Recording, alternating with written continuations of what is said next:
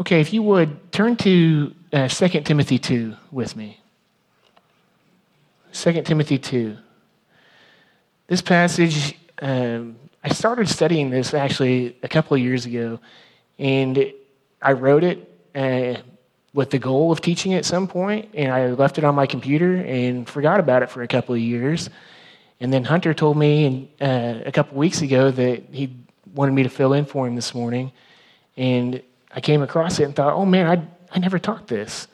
And so I'm really excited to look at this. I think it's a, it really is a tremendous passage of Scripture. It has a lot of appropriate and practical implication for how we deal with one another and really um, with how we deal with problems, especially in the body, especially amongst believers, from believer to believer.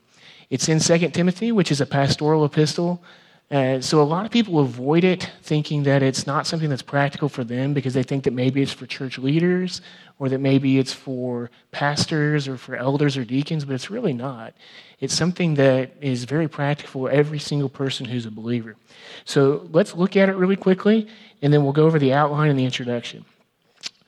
He says, The Lord's bondservant must not be quarrelsome, but be kind to all, able to teach patient when wronged, with gentleness correcting those who are in opposition, if perhaps God may grant them repentance leading to the knowledge of the truth, and that they may come to their senses and escape from the snare of the devil, having been held captive by him to do his will.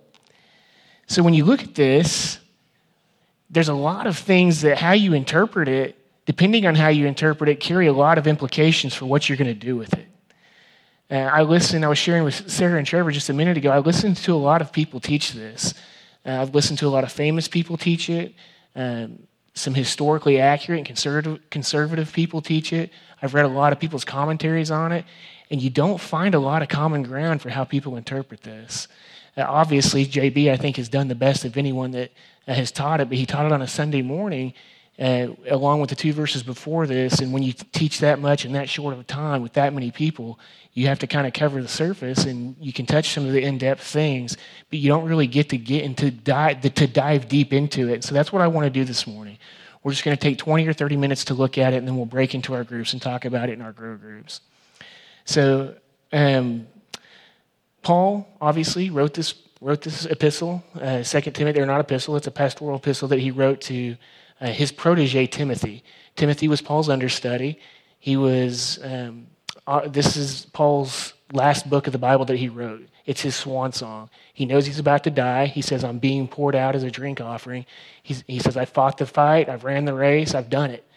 And so he's taking this opportunity in 2 Timothy to give his final words to his protege to say, hey, I'm leaving. Here's the stuff that you need to know and the stuff that you need to do to carry on. So that's great because if you think about it, if you had one last chance uh, for your message to perpetuate or to persist after you were gone, what would you say? We get that from Paul in 2 Timothy, and we get so many great verses. I've got some of them listed there that are famous, but really the whole book is great. Uh, he says that he says to Timothy, "You're not. We, we don't have a spirit of timidity, but one of power and love and discipline." He says, The things that you've heard from me in the presence of many witnesses, entrust these to faithful men who are going to be able to teach others also. He tells us about the Word of God. He says that it's all scriptures inspired by God and that it's profitable. It's profitable for teaching, for reproof, for correction, and for training in righteousness. And all of those things have a direct impact on what we're going to talk about today when we talk about dealing with opposition and correcting others in the body. And then, of course, here in, in, in 4 2, he says, Preach the word. He says, Be ready to preach the word in season and out of season, reprove, rebuke, and exhort with great patience and instruction. All of those things are going to deal directly with what we're going to talk about today, with what the Lord's bondservant's going to do. So, the Lord's bondservant, what is it? That, that's what it starts out with. He says, The Lord's bondservant must not be quarrelsome. Really, the first question that we have to talk about is what is a bondservant? So, what do you think? What's a bond servant? What is it? Yeah, that's it. It's someone who does the will of their master. And we can see directly in this passage that Jesus Christ is the, is the master or the Lord's bond servant. So A bondservant, especially in this passage, is dealing with somebody who does the will of Jesus. And really, uh, something else we need to think about is who, who does that? Who does the will of Jesus? Does that apply to you? Is it like what I thought originally? Is this something that deals just something that JB and Brian and Brandy and Hunter, should they be the ones dealing with this because they're in positions of authority in the church and they deal with the body? Or is that something that we can deal with? Or that every believer can deal with? And I think it's important that you see that that's for you too. We're going to see how and why that's true.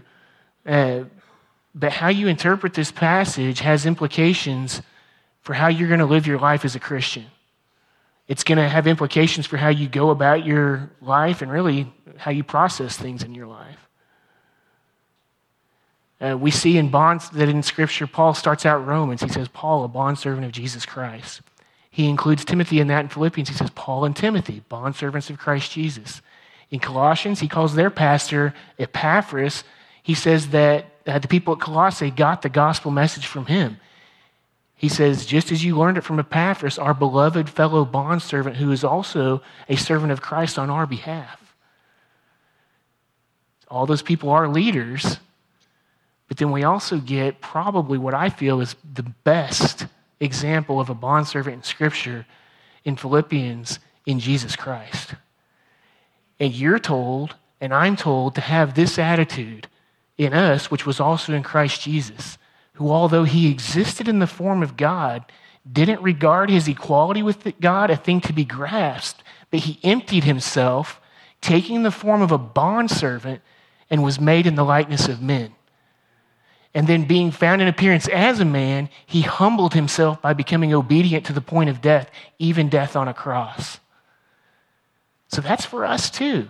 We're supposed to have this attitude in ourselves, which was also in Christ Jesus, the person who humbled himself by becoming a man and then giving himself up for us. The point of that is that a bondservant is simply a person who carries out the will of Jesus. Because Jesus was faithful to carry out perfectly the will of his Father. We're going to see some examples from that here in just a minute.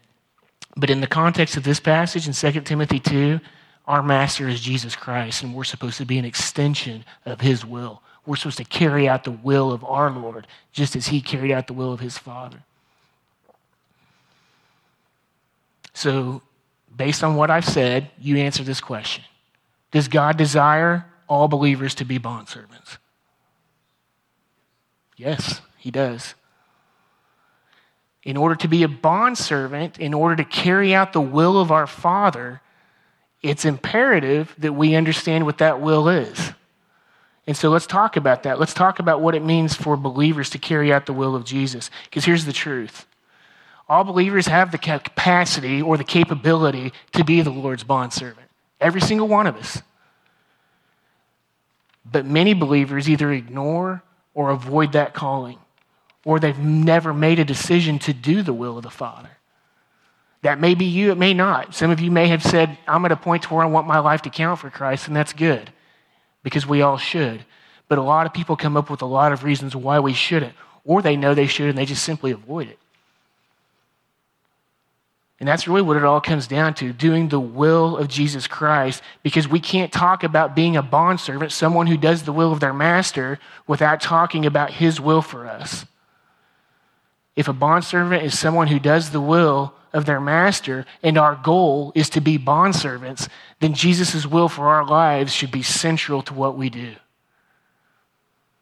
Our growth as a Christian, our maturity as a Christian, and our lives as Christians all depend on our decision to obey Jesus' will for our life. All of these things are aspects of what it's the $5 theological word. It's, it's, they're all aspects of sanctification or our progressive growth and maturity to look more like Jesus. Because isn't that his will for us? That we grow and mature? Romans 8 29, it says, For those he predestined, or those he foreknew, he also predestined to be conformed to the image of his son. If you've put your faith in Jesus, that's talking about you. For those who he foreknew, he predestined to become conformed. That's your goal. That is God's will for your life that you continually grow and mature to look like Jesus Christ. And, and I know that we always give this caveat, but let me be clear we're not talking about eternal life salvation. You don't obtain eternal life because you serve Jesus. You serve Jesus because you've obtained eternal life. It's only logical. Isn't that what he says in Romans 12? He says, I beg you, I urge you by the mercies of God, based on what he's done for you, to offer your lives as a living sacrifice to him, which is your logical service of worship. Some translations say spiritual service, but that, that Greek word is logikon. It's logic. Based on what he's done for you, because of what he did, we offer our lives back in service to him. It's only logical that we do that. So, no, you don't obtain eternal life because you serve Jesus. But when you place your faith in Christ, you're immediately justified before God. You're declared righteous by God. You've obtained eternal life through Him. He gives you a spiritual gift to serve by. He gives you the power. He gives you the Holy Spirit by which to serve. And now we're urged to do just that to become a bondservant, to grow and mature to the point to where we put our lives and say, I want to do the will of the Father. Just like Jesus did the will of his Father, we want to do the will of Jesus. Now, because all of that happened, because we got all those gifts, uh, we died and rose again with Christ to a new life, and we have the capacity to walk in the newness of life. Whether or not we put our bodies into service as an extension of Jesus' will is wholly dependent upon you. It's wholly dependent upon me. That's the progressive sanctification piece of our Christian life. So, to answer all these questions, yes, a believer is capable of being a bondservant. And yes, God wants us to grow spiritually mature so that we can be equipped to do his will. However, that takes growth and maturity. And that comes with time, it comes with committed discipline, it comes with sharpening and refining through things like we do here at Stillwater Bible. Because his will for us encompasses a lot. But in this passage, at least, what is a bondservant to do? And how is he to do it? Let's see it. Let's see some of the characteristics and the methods of the Lord's bondservant. He says that the Lord's bondservant must not be quarrelsome, but be kind to all. What does Paul mean by quarrelsome? And once we know that, quarrelsome about what exactly? Well, as it often works, Scripture interprets Scripture here. If you go back and look at verse 23, look at what it says. It says, But refuse foolish and ignorant speculations, knowing that they produce quarrels. The Lord's bondservant must not be quarrelsome. So these are actually two pretty fun words to look at because the word that is translated foolish there is actually the word that we get moron from. It's moros. He says, don't get involved in moronic arguments or fights. And ignorant is what we think ignorant means. It just means uneducated or uninformed. You don't know, if you don't know something, you're ignorant about it. And what Paul says is don't get involved with that. Don't get involved with moronic speculations or ignorant speculations. And so you have to say, okay, then what's a speculation? I know what a moron is, and I know what ignorance is, but how can I, what's a speculation? What's he talking about? A speculation is any assertion that is taught or presented to cause debate. I think it's okay, and I actually I think it's right to say that Paul could be dealing with the teaching uh, of the people here in verses 16 through 18 who are upsetting people uh, by saying that end time things had already started. They were teaching a false end times theology. But I think his intent here also serves a broader purpose as well. As a matter of fact, this is the second time that Paul has written Timothy about this exact thing. Look at what he says in 1 Timothy 1 3 through 7. Writing again to Timothy the first time, he says, Hey, as I urge you upon my departure from Macedonia, you remain on at Ephesus so that you may instruct certain men not to teach strange doctrines nor to pay attention to myths and endless genealogies which give rise to mere speculation, there's that word again, rather than the furthering the administration of God, which is by faith. But here's the goal, and we're going to make application of this goal here in our passage as well. the goal of our instruction is love from a pure heart and a good conscience and a sincere faith. For some men, straying from these things, have turned aside to fruitless discussion, moronic discussion, uh, ignorant discussion, because they want to be teachers of the law, even, they, even though they don't understand either what they're saying or the matters about which they make confident assertions. So we've got the ignorance piece here to where these people are teaching about something they don't even know. And Paul says, don't get involved with that. Don't engage in those quarrels. It's the same thing that we're going to deal, here, deal with here. So think about this in your life. When somebody comes to you and stands in opposition, or somebody comes to you and challenges what you believe or what you know to be true, how do you react? How do you deal with that? We're going to see here in just a second that it's natural to want to dominate someone who stands in opposition to you. It's natural for you to want to correct them, especially if they're attacking you, and to show them where they're wrong, to stick it to them in such a way that nobody would challenge you again. That's natural. That's not hard to do. Anybody can do that. Unbelievers do that, especially if they've directly wronged you.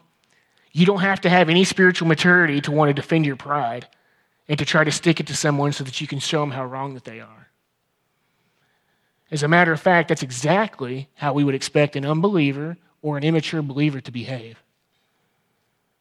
We'll see it in a second, but being the Lord's bondservant involves having a humble confidence of your position and your knowledge based on your understanding of God's word. Because it's God's word that's profitable for teaching and for reproof and for correction and for training. Moronic and uninformed assertions made by people to start quarrels. And mature bondservants are instructed not to engage in these type of foolish or ignorant debates. And I will say that this isn't talking about all debates. There's a time for correction, as we're going to see in these verses. There's a time to have conversations about stuff that matters, but not in these foolish or ignorant ones. One of the beautiful truths in Scripture is you look at this, is, especially as you look at passages like this that have a contrast in them.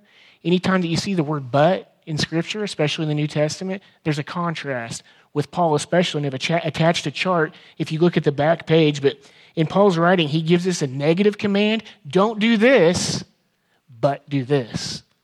The positive command. The negative is always don't do this, but do this. And in, in this one, he says, the Lord's bondservant must not be quarrelsome. That's the negative. Don't do that. But be kind to all, able to teach, patient when wronged, with gentleness correcting those who are in opposition.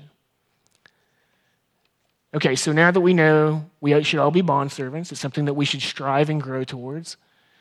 Uh, we know what a bondservant is, and we see here what they're to avoid these quarrels but how should they handle these type of situations? Paul gives four interesting characteristics of the type of bondservant that can bring about God's will. And in this case, God's will, the desired result, involves the offender changing their mind about their deficiencies, about where they about their shortcomings, about where they're wrong. And the first one of those is to be kind to all. Be kind to all. When you look at that, you say, yeah, that makes sense. I understand what it means to be kind to all. But when you study this, this isn't the type of kindness that you're thinking. Uh, when you think about kindness, you think about the fruit of the Spirit in Galatians 5. Uh, you think about um, Ephesians 4.32, be kind to one another, tenderhearted, forgiving each other. And in Colossians 3, he gives a list of the fruit of the Spirit. So those who are chosen of God, holy and beloved, put on a heart of compassion, kindness, humility, gentleness, and patience. It's not that type of kind. Uh, the word for kind here is only used twice in the New Testament. And thank God that he gives the definition of it in 1 Thessalonians.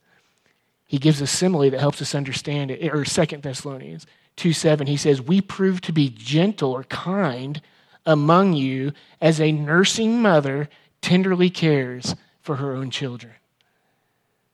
That's the type of kindness that you're supposed to have as the Lord's bondservant with somebody who stands in opposition to you, with somebody who makes assertions that are maybe hateful or harmful to you about what you believe. And when you think about a nursing mother and a child, that child doesn't know any better. That child just hungry. It needs nourishment. And if you come down on them in such a way, and that's is actually what Paul's talking about in Thessalonians when he's addressing this, he says, I could have asserted my authority over you. He's basically saying, I could have dominated you, but I did it. You didn't know any better. I wanted to take care of you like a nursing mother takes care of their child because I care about you and I love you and you need it. So it should be the same thing with the bond servant of Christ. We should be kind to all. And we're going to see this idea played out here in just a minute. But Paul's going to continue this theme of taking an infant to a child all the way up to maturity. And we're going to see it here in just a second. So the Lord's bondservant, when they engage with these people, it should be done with a nurturing and gentle concern for the person not for the sake of proving a point. So often in quarrels or in these type of arguments, we get so focused on making sure that that person knows I'm right and they're wrong. That's not the end goal. That's not what the goal is here. Paul says the goal isn't for that person to feel bad that they were wrong. The goal for this person is that they would come to repentance, that they would change their mind about what they're wrong about, and that they would come to the knowledge of the truth. So we'll see that here in just a second. The second characteristic is that they're able to teach. Again, if you don't look at this, you might take this wrong. Uh, because I don't believe that the spiritual gift of teaching or the gift of pastor teachers in view here. So, what do you think? According to the context of this passage, what do you think that the ability to, why do you think that the ability to teach is relevant here? These people are making false assertions they're taking stuff about Scripture that's not true. They're saying that the resurrection's already happened. How could you defend that if you didn't know truths from the Bible? How can you uh, have a productive conversation with somebody about what they believe is wrong if you don't know why you believe what you believe or why, if you even know what you believe is right? He's going to tell him here in just a few verses in chapter 3 that all scripture is inspired by God and that it's profitable for four things. Three of those things are very relevant here for teaching, for reproof, which is showing people where they're wrong, just like you used to proof people's papers in English in elementary school, for correction, that's showing them how to get right. Hey, this is where you're wrong. This is how you get right. And that's really where the Lord's bondservant should live. Hey, you're wrong in this, and that's okay. I understand it. But here's how to get right. This is where you live. This is how we, as Christians, this is how we do things. And it's for training in righteousness. Why? So that the man of God may be adequate or mature so that they're equipped for every good work. That's the goal of all of this. We're taking people from infancy to maturity in their faith. 1 Peter 3:15 says to sanctify Christ as Lord in your hearts, always being ready to give an account to anyone who asks you to give uh, a hope, for, give an account for the hope that's in you. Sorry, I lost my train of thought there. So we're supposed to be ready to talk to people about why we believe what we believe. When somebody comes to you and say, "Why do you believe that eternal life is by faith?" Where do you take them? When somebody says, you know what? I was reading Acts 2, and it says that forgiveness of sins comes by baptism. How do you handle that? Are you ready to give an account of yourself? Can you give? Um, can you take somebody to Scripture and say, "Well, you know what? In John three sixteen, it says that God so loved the world that He gave His only begotten Son, that whoever believes in Him shall not perish but have eternal life." Did you know that in 1 John five thirteen it says that He's written these things so that you may know to those who believe that you may know right now that you have eternal life. And in John 10, it says you can't lose that. He says that my sheep hear my voice and they know me, and I, and that, or I know them and they follow me, and I give eternal life to them, and they will never perish. They'll never come into condemnation. We're supposed to be ready to give an account for what we believe to people who ask you to. Because these type of conversations matter, so the Lord's bondservant should be able to teach. And this isn't just biblical knowledge. Remember, the end goal of this is so that people grasp truth. A skilled bondservant can use biblical reproof and correction to lead someone to the knowledge of the truth. But we see here that that's not the end in and of itself. If someone wrongs another person or they stand in opposition, the goal of Jesus' bondservant shouldn't be to just show them that they're wrong, but to lead them towards the knowledge of the truth. The third characteristic that he gives is that they're patient when wronged. Patient when wronged. This is all one word. This phrase, patient with wronged, is all one word in the Greek. It's very unique because it's the only time that this word's used in Scripture. And really, it means restrained. The Lord's bondservant must be patient when wronged. This is talking about the ability to resist going after somebody when they come after you. When somebody wrongs you, can you be patient? Can you resist the urge or the temptation to go after that person, and to fight back, or to escalate the argument? Because that's not what the Lord's bondservant is supposed to do. And there's going to be times, you guys have all told me, you guys all shook your head. Yes, we're all supposed to strive to be a bondservant. There's going to be time in your ministry as a bondservant where people are going to come after you. There's going to be times when people attack you. There's going to be times when people assert things about you that aren't true. Or maybe they are true and they're just not going about handling it right. There's going to be times when somebody comes at you foolishly or ignorantly. And through the effort and the power of the Holy Spirit, the Lord's bondservant restrains themselves from escalating or engaging in that type of behavior. And I'll just be frank with you. There's a reason that not everybody can be qualified or classified as a bondservant. You're all qualified, but there's a reason that not everybody is classified as a bondservant. Because if it were naturally easy, if it were commonly understood and if it were widely desired, we would all be classified as bondservants of Christ. But we're not. I think that tough skin, thick skin, an eternal perspective, and a good support system are all prerequisites to being a bondservant of Christ Jesus because people are going to come at you. That's what Satan wants. Anytime that he can disrupt unity in the body, he wins. That's what he's getting at at the end of this passage when he says that they're held by Satan, captive to do his will. We're going to see it in a little bit, but anytime that we stand in opposition to what God wants for us, we're not aligning with his will, we're aligning with Satan's.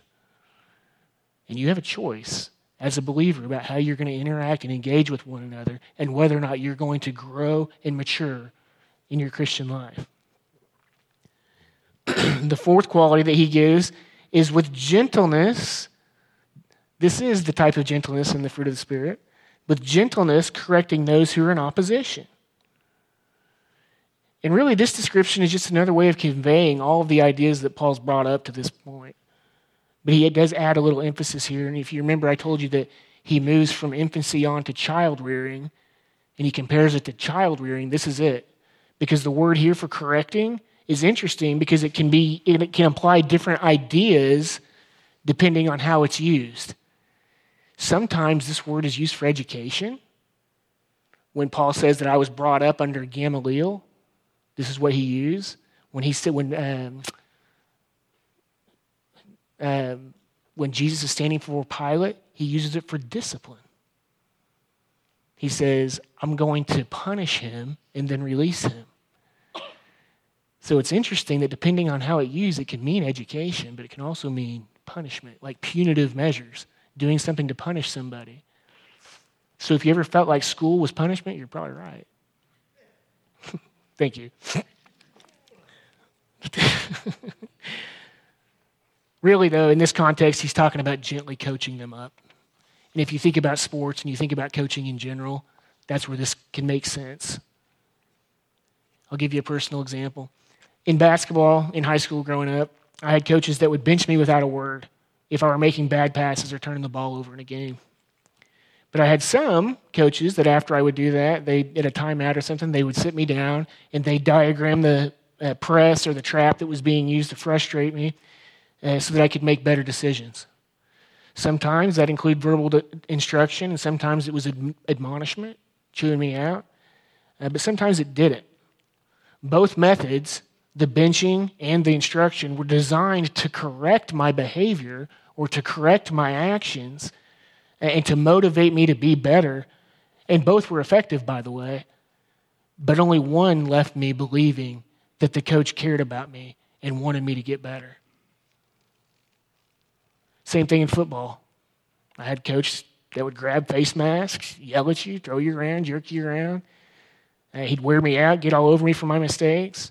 But I had others that would talk it over with me. You know, whether we were in line waiting for the next drill or at a timeout or something, you know, he'd come over and tell me how I did wrong, what I did, how to correct it, give me a couple of slaps on the back of the helmet and tell me to get in there and not do it again.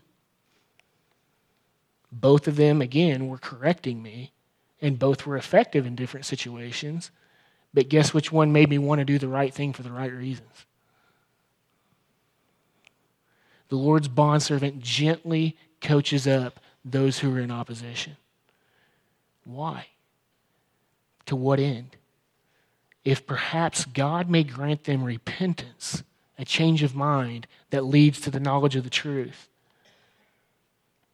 And so now we're going to move on to the purpose of it all, the desired outcome, the will of God for his bondservants who are dealing with opposition. So let's see these desired results. As bondservants, we've established that we do God's will. We're the tool that he uses. We're supposed to be an extension of his will. He wants us to be faithful to carry out his plan. And in this case, that plan is to use us to help change the minds of brothers and sisters in Christ who are off base. I just want to make a quick point about this. A lot of people teach that this passage is talking about believers dealing with unbelievers.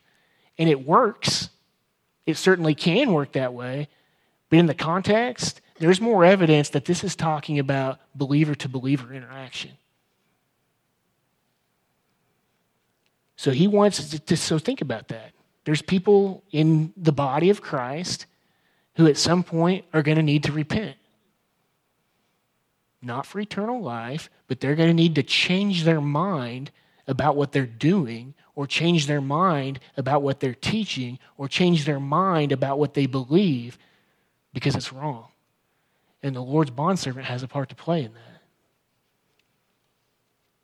That's what repentance is it's a change of mind. So sometimes believers who ought to know better fall into strange doctrine. They do. I've seen it happen.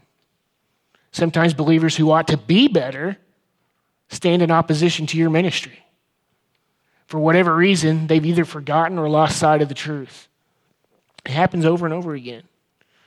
But our goal, the goal of a bondservant, isn't to treat those who are in opposition or those who have wronged you like idiots or to stick it to them by arrogantly asserting our astute knowledge or authority over them. If you're doing it that way, you're doing it wrong. That's what Paul's saying here but we love them, and by gently coaching them up, using the Word of God as the basis for our instruction and for our guidance, uh, perhaps the Word, which is alive and active and never returns void, will bring about a change of mind in that person. About 10 verses ago, Paul commanded Timothy to rightly divide the word. In 2 Timothy 2:15, in about another 16 verses, he's going to say that it's profitable for teaching, reproof, correction, and training. And that definitely applies in these situations. And he says to do these things so that he can be, or Timothy can be, an effective bondservant that, lead, that trains people up and that leads them to the knowledge of the truth. And if you don't think about what a bondservant is, if you don't go through the exercise and study that we did at the beginning of this, you miss the juxtaposition in this verse. He offsets the Lord's bondservant who does the will of the Father on one hand. And at the end of this passage, he says, because you can be held captive by Satan to do his will. So whose choice is it? It's your choice. It's our choice as Christians. He says they may come to their senses and escape from the snare of the devil, having been held captive by him to do his will. Come to their senses there means to sober up. It means that at one point they were right, but then they got wrong. And he says the Lord's bondservant can't be quarrelsome. He can't engage in the stupid stuff, and the moronic stuff, in the ignorant stuff, but he can correct them. He can lead them to the knowledge of the truth. Because as believers, we can get off track. We can, we can succumb to false ideologies. We can de- obey the desire of our own flesh. And we can even sin presumptuously. We can do it on purpose. And really, what an unpleasant thought, by the way. The idea that believers can align with Satan's will, that's an unpleasant thought. And that has bad implications, by the way. If you think, think about that, think that you can do Satan's will, that stands in opposition to everything that we want. That's a sobering thought in and of itself. But we can and we do. My favorite example of this in Scripture is Peter. When I was little, I didn't understand this. I didn't understand why the Savior, the creator of the universe, could look at his disciple, his leader, his number one guy, and say, Get behind me, Satan. That's powerful. How would you feel if, if Jesus turned to you and called you Satan? I'd probably start crying. and I thought, I don't know why he did that. I thought Peter was the leader. I thought he was the guy that got in the middle of things. I thought he was the type of person that would stand up in front of the Jews and say, You just killed Jesus. You just fulfilled Scripture. Why would Jesus call him Satan? It's pretty easy in the context of this verse. Anytime. By the way, what was Peter saying? Why did Jesus say that to him? I think I wrote it in here. Peter's trying to convince him that he doesn't have to go to Jerusalem, that he doesn't have to suffer, and that he doesn't have to die. He's the Lord, He's God. He didn't need to do that. Can't you find another way? Peter was standing in opposition to Jesus' Father's will. Jesus had one purpose that was to come and die for us. And Peter was suggesting that he not do that. And by suggesting that, he was aligning himself with Satan's will, not Jesus's. Jesus actually says that very thing. He says, Get behind me, Satan. For you're not setting your mind on God's interests. You're not setting your mind on God's will. You're setting your mind on your own. You just want me around. That's not why I came. That's not why I'm here. We can say the same thing. We should all be growing, or at least striving to grow to the point of maturity to where we know why we're here. We know why we're doing what we're doing, and our actions meet our words and our beliefs. That's what uh, separates the Lord's bondservant from an unserving believer. It's somebody who's made a decision in their life to say, I want my life to count for Christ. I'm going to put my members, my body, as instruments of righteousness for Christ into his service and be an extension of his will, because that's Jesus' will for me. I'm told to go and make disciples. I'm told to take the message to an unbelieving world, and then once they've believed, I'm supposed to train and equip them up. We all have a role to play as part of the body. That's God's will for you. So, just to summarize, the Lord's bondservant, through caring concern and through the application of God's word, by resisting the temptation to engage in personal attacks, this is the long suffering or the patience, and by gently coaching people up can be an effective tool for changing people's mind when they're in opposition to God's plan and to his will. Because that's what he wants. That's God's will for you. Because the Bible says it is. And there are several implications and applications for this study let's look at a couple of them look there's a lot of things that you can apply personally in this. Here's just some general things. Number one consider your spiritual growth and your maturity. Do a self-assessment are you growing in grace and knowledge? Can you call yourself a bondservant? Because there's times I can't, but I need you. I need people in this body who have the gift of exhortation to coach me up when I'm wrong. I need people to encourage me when I'm doing it right. I need somebody with the gift of pastor teacher to teach me so that I can grow in knowledge. I need accountability people like Garrett and people like Hunter and people like Lance, people in my life.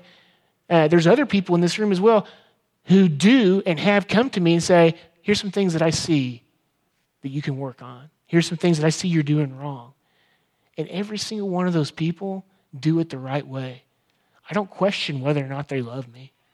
I don't question whether or not they want good for me because what they say to me is 100% grounded in Scripture.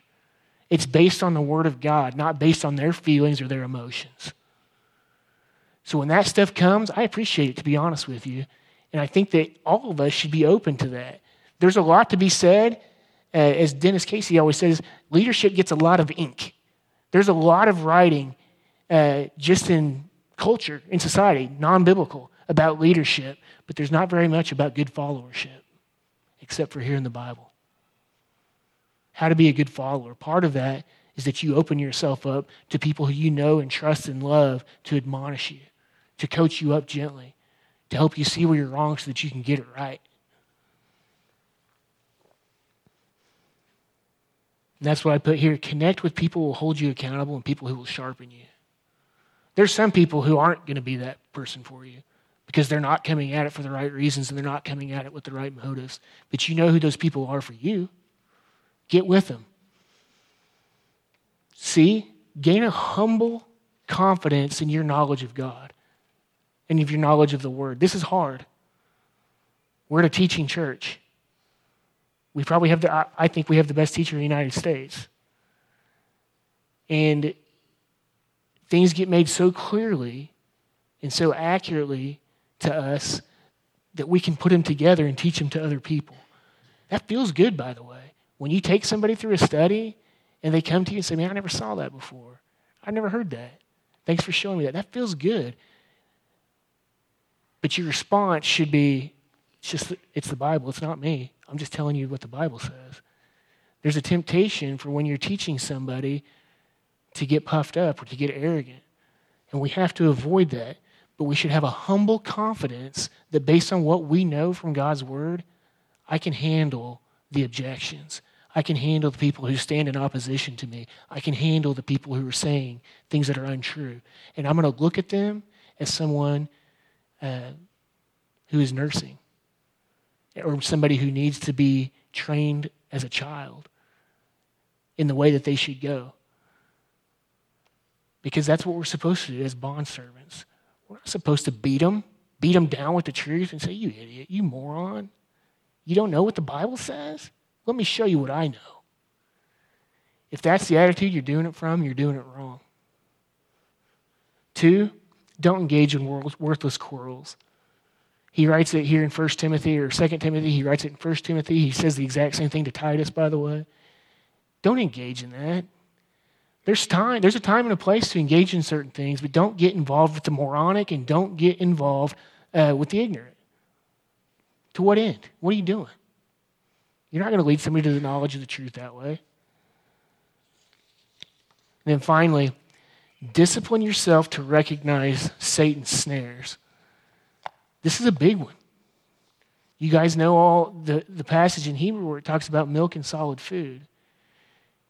And in there, he says, for everyone who is accustomed or that partakes only of milk, that person is not accustomed to the word of righteousness. But solid food is for the mature who, for by practice, have trained their senses to discern, good from evil. That's who we're supposed to be. By practice, through growth, through maturity, you're supposed to train your senses so that you can discern good and evil. That happens through the knowledge of the Word and through practice of His Word. And that's why I put the best way to do this is through the Word of God. Okay, I don't know if it, that went a lot longer than I thought it did, Brian. Do we have time to break up or should we not? All right, I'm sorry. I went a little bit longer than I should have, but. Um, okay, I'll try. If I don't know, I'll say no. Does anybody have any questions? Anybody have any thoughts or input? Anybody? Just joking. Go ahead. Ouch. Just conviction. Yeah. Same for me. That's the reason I taught it. And the first time I read it, it hit me between the eyes because I'm guilty of all these things. I've been the moron. I've been the uh, ignorant. So I think it's important that we all look at it and study it and get into deep so that, that we let that conviction do its thing. Marty.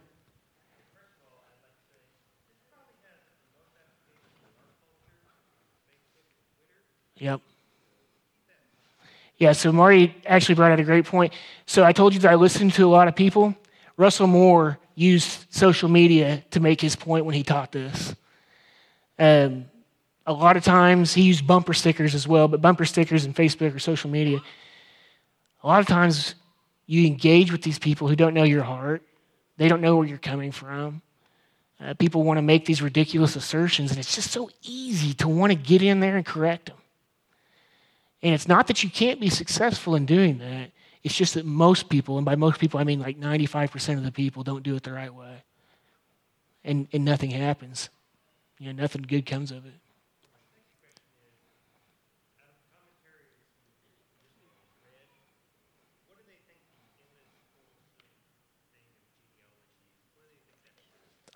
To be honest with you, I don't know. Genealogies matter, though. I'll tell you that. Uh, but not, I don't think the type that he's talking about in 1 Timothy and the type that he's talking about in Titus. He asked a question about genealogies.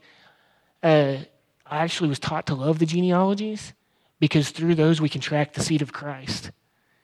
In Genesis 3, we know that the Savior is going to be the seed of woman. In Genesis 12, the promise is then narrowed down to Abraham. Then in 2 Samuel 7, it's to David. And then from David down to Luke 1, it's Jesus. And so we can trace that through the genealogies. It's really cool to read the Old Testament that way. If you look at what happens with the tribe of Judah and you look at how God protects them and he honors them, and you look at different people who are the seed bearer or the seed carrier throughout that, you can learn that stuff from genealogies. But I don't know what he's talking about specifically there in 1 Timothy and in Titus. That's a JB question, probably. Corey? Yeah, I think one thing that stood out to me was uh, whenever, uh, whenever he said, whenever you, you're talking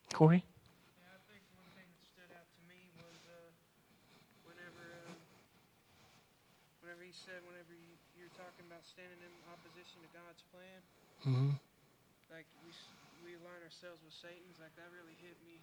Yeah. It's convicting, isn't it? yeah, because uh, like I think at times, you know, I ponder whether or not I align with them or not, and, you know, because I I hope I Yep. So Corey, Corey, just so that everybody can hear, Corey said that it was super convicting for him to think that maybe I've aligned with Satan's will and not in God's will. And what I would say to that is we should all feel convicted about that because every single time that we sin, that's exactly what we're doing. When we succumb to our flesh, we're really saying to ourselves, I'm the God because what I want for myself is more important than what God wants for me. So I'm going to do I'm going to get mine. I'm going to do me because that's what I want and that's what matters. And every single time that you do that and it doesn't align with God's will, it 100% aligns with Satan's. That's scary. That's scary. So the application there, no Scripture, because in Hebrews 4.12, everybody knows it's alive and active and sharper than any two-edged sword. The end of that verse to me is the most important part. It's able to judge the thoughts and the intentions of your heart. If you want to know what God's will is for you and for your life, go to the Word of God. Go to Scripture because it's going to be what judges your thoughts and intentions. It might not get specific to Corey and say, hey, Corey, you've got this situation coming up in your life. It's not going to spell that out in detail, but the information that you need to be able to make the right decision based on the will of God is in Scripture, 100%. Yeah. Any other input or questions? Adam? I, I really enjoyed how you you pointed out here that having a humble confidence Yeah. Mm-hmm. of God's word. And it's God's word that is profitable for teaching, reproof, correction, and training. It's, it's a reminder to us that either as leader or as follower, that it's real easy to fall into the world's trap of being arrogant in your confidence. Yep. And like you were saying, beating the person over the head with it Yep. versus presenting it in a humble manner because your real intent is for them to hear what you're saying so that they might change their mind and they might turn away and believe. Yep, you've just synthesized the entire message. That's the whole point. It's exactly right. And if you don't have a humble confidence, you're going to be a lot less effective in what you're trying to do. Nobody wants to listen to a know it all. If you come at something arrogantly, you're losing, you're, losing, you're losing effectiveness throughout that conversation. And because the whole goal, we play to the objective, meaning that we, all the actions that we take should have integrity towards that objective, which is for people to change their mind and come to a knowledge of the truth. What else? Thank you, by the way, Adam. Yep. I think it's pretty cool that Jesus himself was a bondservant to God. Man, isn't that powerful? Yeah, that's very powerful. Maybe. So Corey brought out a great point, and this this could be a whole other lesson, by the way. He said that Jesus' example that's talked about in Philippians, have this attitude in yourselves, which was also in Christ Jesus, who although he existed in the form of God, he was God, he didn't regard his equality with God a thing to be held on to. But he emptied himself, taking the form of a bondservant, was made in the likeness of men. He left the glories of heaven where he had eternally existed in perfect fellowship with God the Father and God the Holy Spirit, and he became a dirty, filthy human like you and me. That's humility. That's humble. He gave it up. We see him who for a little while was made lower than the angels, his own creation. Think about that. Think about something that you make and then putting yourselves under, under that. That's humility. Ephesians 5 1 says to be imitators of God as beloved children and walk in love, just as Christ also loved you. He's our example in everything. We're supposed to love people like he loved us, and that was a sacrificial, undeserved, and committed love. And we're supposed to have that same type of thing for other people. And when you're trying to browbeat them with scripture, you're trying to prove your point instead of to change their mind, that you're doing it wrong.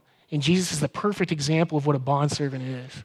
He's perfect example because he kept God's will for his life perfectly. He did it. If you look at the Garden of Gethsemane, what a, what a temptation. He's scared. He's struggling. His sweat was like drops of blood. Peter whips out his sword, starts, you know, chopping people's ears off. And Jesus is like, Man, your sword play's not that good, number one. And number two, if I wanted, I could call legions of angels to fix this problem. But that's not why I'm here. I'm not here to take over the Romans yet. I'm here to die and to rise again. He's a perfect example of what it is to be a bondservant and one that we should imitate.